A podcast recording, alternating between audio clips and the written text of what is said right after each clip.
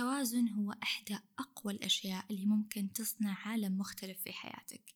لما توازن عقلك ومنطقك لما توازن خوفك وشجاعتك لما توازن أخذك وعطائك ولما توازن ذكورتك وأنوثتك. أهلا وسهلا فيكم في حلقة جديدة من بودكاست نفس. أنا سماح العثمان مدربة في السلام الداخلي ومدربة تقنيات العلاج بمجال الفكرة. عندي أنوثة وذكر في جسم واحد؟ نعم. واليوم في هذه الحلقة راح نتكلم بالتفصيل عن جانب الذكورة والأنوثة فينا وكيف ممكن نحدث توازن فيما بينهم حتى نصل لحالة التوازن والسلام والهدوء الداخلي. خذ نفس عميق وخلينا نبدأ في هذا الموضوع.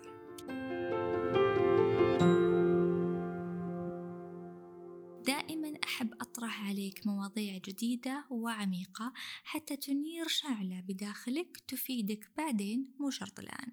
لذلك إذا كنت تعجبك مواضيعي من فضلك لا تنسى تشاركني تقييمك للبودكاست بخمس نجوم وتكتب لي تعليق عن مواضيع ترغب أني أنا أطرحها وأتكلم عنها.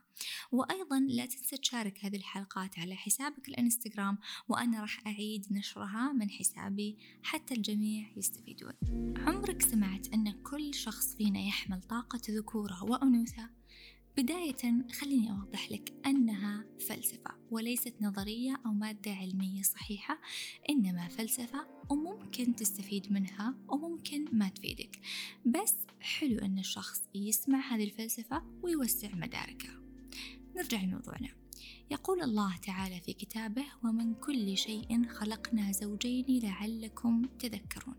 سبحانه وتعالى من البشر من الحيوانات من النباتات من كل كائن حي خلق وجهين. طيب لو نتعمق أكثر إيش ممكن نفهم؟ ممكن نفهم أن كل شيء له وجهين أو قطبيتين أو جانبين حتى يحدث التوازن. وممكن نقيس هذا الشيء على الأمور اللي في حياتنا في الخير وفي الشر في الليل وفي النهار في شحنات موجبة وفي شحنات سالبة في ذكر وفي أنثى. إذا لكل شيء جانبين وهذول الجانبين يكملون ويوازنون بعض. وحتى علميا كل شخص يحمل هرمونات ذكورية وهرمونات أنثوية سواء كان رجل عنده هرمونات أنثوية وأيضا سواء كانت مرأة عندها هرمونات ذكورية ولكن بنسبة قليلة ليش؟ حتى يحدث التوازن هل حديثنا اليوم عن الهرمونات؟ لا حديثنا اليوم عن المشاعر والتصرفات اللي يتحكم فيها الجانب الذكوري والأنثوي فينا. تقول هذه الفلسفة أن كل شخص يحمل طاقة ذكورة وأنوثة بداخله يعني جانب أنثوي وجانب ذكوري. تختلف نسبها ولكن النسبة الأعلى تكون تابعة لجنس الشخص. يعني مثلا الرجل يحمل تقريبا سبعين بالمية من الذكورة وثلاثين بالمية من طاقة الأنوثة والعكس صحيح بالنسبة للمرأة. إذا هي ليست خمسين خمسين أو النص بالنص إنما الجزء الغالب بحسب أنت إيش جنسك. طيب إيش هي طاقة الذكورة والأنوثة وإيش مواصفاتها؟ طاقة الذكورة نقدر نعرفها بأنها طاقة السعي طاقة العطاء. طاقة الشجاعة المنافسة القوة الحرب التخطيط التحليل. أي شيء فيه قوة وعطاء واندفاع هي طاقة ذكورية وهي في الغالب الصفات السائدة في الرجل. أنه يكون مسؤول مصدر الحماية لأهله مصدر القوة الشجاعة والجرأة. نجي عند طاقة الأنوثة وهي عبارة عن الاستقبال. الأخذ السكينة الرعاية الهدوء السلام اللين السلاسة التأمل والإبداع. وهي أيضا في الغالب صفات المرأة أنها تكون مصدر الرعاية سواء لأهلها أو أطفالها. الهدوء تكون في حالة استكنان مستقبلة محمية. الجرأة عندها أقل من الرجل. وخلينا نركز على نقطة جدا مهمة.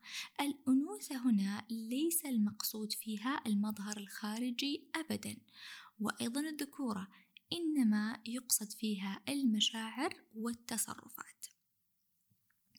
وخليني أكد أنه التطرف في أي من هذه الطاقات أو هذه الجوانب يلخبط هذه الصفات. يعني الذكورة الزائدة تعني القوة الزائدة. البطش. ممكن الشخص يكون قاسي أو ظالم فيه صلابة. وأيضا الأنوثة المتطرفة مضرة تعني الضعف الخوف الكسل التسويف. ممتاز. الآن تعرفنا على صفات الجانب الذكوري والأنثوي بشكل عام. طيب كيف ممكن أطبقها في حياتي العملية؟ التوازن. حاول أنك تتوازن في هذه الصفات بقدر ما تعطي خذ وبقدر ما تطلب أعطي. بقدر ما تكون قاسي وصارم بقدر ما تكون لين وسلس في حياتك. في كثير قصص نسمعها أن الرجل أو الزوج يكون قاسي أو ناشف أو صارم ممكن يمنع زوجته من أمور كثيرة بدون سبب. وهنا نقول إن طاقة الذكورة عنده مرتفعة ويحتاج لطاقة الأنوثة بحيث أنه يكون أكثر سلاسة وليونة على الأقل مع أهل بيته. وفي الغالب زوجة هذا الرجل تكون طاقته الأنثوية مرتفعة جدا فزوجها جاي عشان يوازنها. غالبا حتكون بشخصية ضعيفة مليئة بالخوف وصعب إنها تاخذ حقها. وبكذا هم يوازنون بعض. والحل؟ الحل إني أنا أتزن عشان أجذب شريك حياة متزن أو أتزن لأوازن شريك حياتي الحالي. يعني لو أنا أعاني من الضعف وعدم الاستقلال يعني طاقتي الأنثوية متطرفة لدرجة الضعف.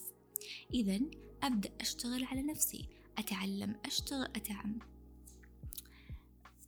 أتعلم أشتغل أتطور أحاول أن يكون عندي مصدر دخل خاص فيني لأن السعي زي ما قلنا طاقة ذكورة. ومو بشرط أني أو مو بشرط أنه الشخص هذا هو اللي يصرف على البيت ولكن جزء من طاقتها هي السعي والعمل وبالتالي توازن بين طاقة الذكورة اللي هي السعي وطاقة الأنوثة اللي هي الراحة والكسل. خليني أشاركك بعض المشاكل اللي ممكن تسببها اضطراب في هذه الجوانب. أول شيء التسويف. ممكن تتفاجأ من هذه المعلومة أن التسويف هي أنوثة زائدة لأنها تعني السكينة والركود. فلما تزيد توصل الشخص لطاقة الكسل والتسويف. والحل أنك تزيد طاقة الذكورة عندك ببعض الأعمال اللي بشارك جزء منها في نهاية هذه الحلقة. اثنين السيطرة. لما نشوف أم مسيطرة على أولادها أو على زوجها تراقب تصرفاتهم تتبع أحداثهم فهي في الغالب عندها طاقة ذكورة عالية خلتها مسيطرة وهنا تحتاج إلى زيادة الجانب الأنثوي أكثر واللي بيساعدها أنها تكون أكثر ليونة وسلاسة وهدوء.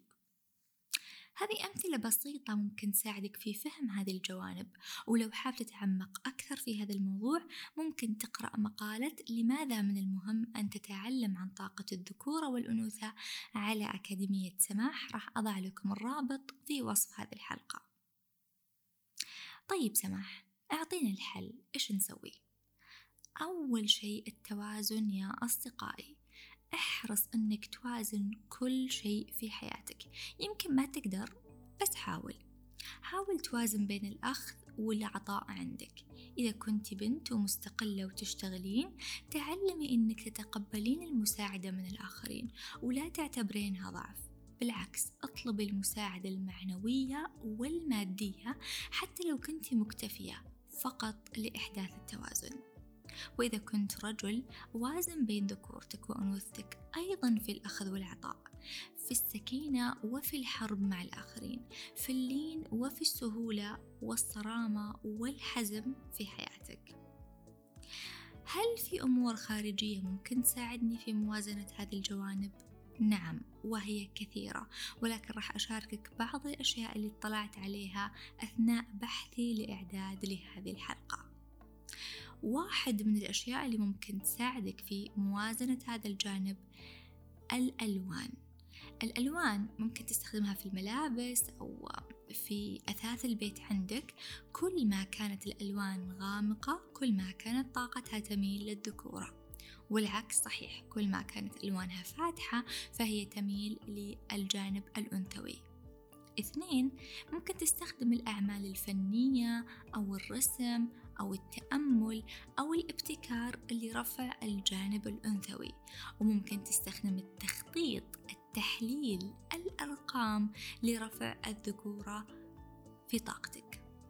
وهذا لا يعني أنك إذا حبيت تتقن العمل أو تبدأ ترسم أو تمارس أحدى هذه الأشياء أنك تتقنه مية بالمية ولكن دخل شيء في حياتك حتى يحتوي هذا الجانب وتساعد أنك توازنه في حياتك. مثل أنك تخططين ليومك أو لحياتك أو تشاركين في حصص رسم أو ألوان.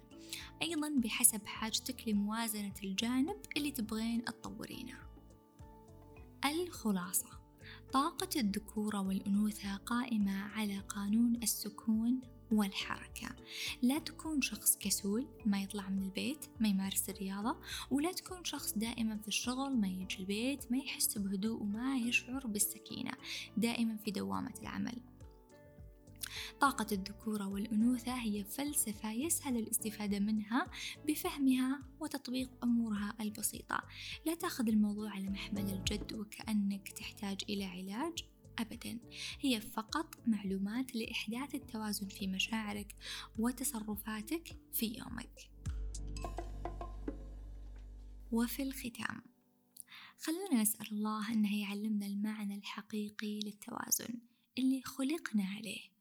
وإنه يساعدنا نتخلص من أي فكرة ومن أي شعور معيق يمنعنا من إنه إحنا نعيش التوازن مع أنفسنا مع أهلنا ومع أزواجنا.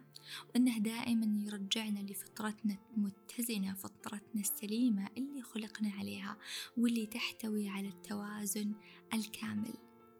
ألقاكم في الحلقة القادمة. في أمان الله.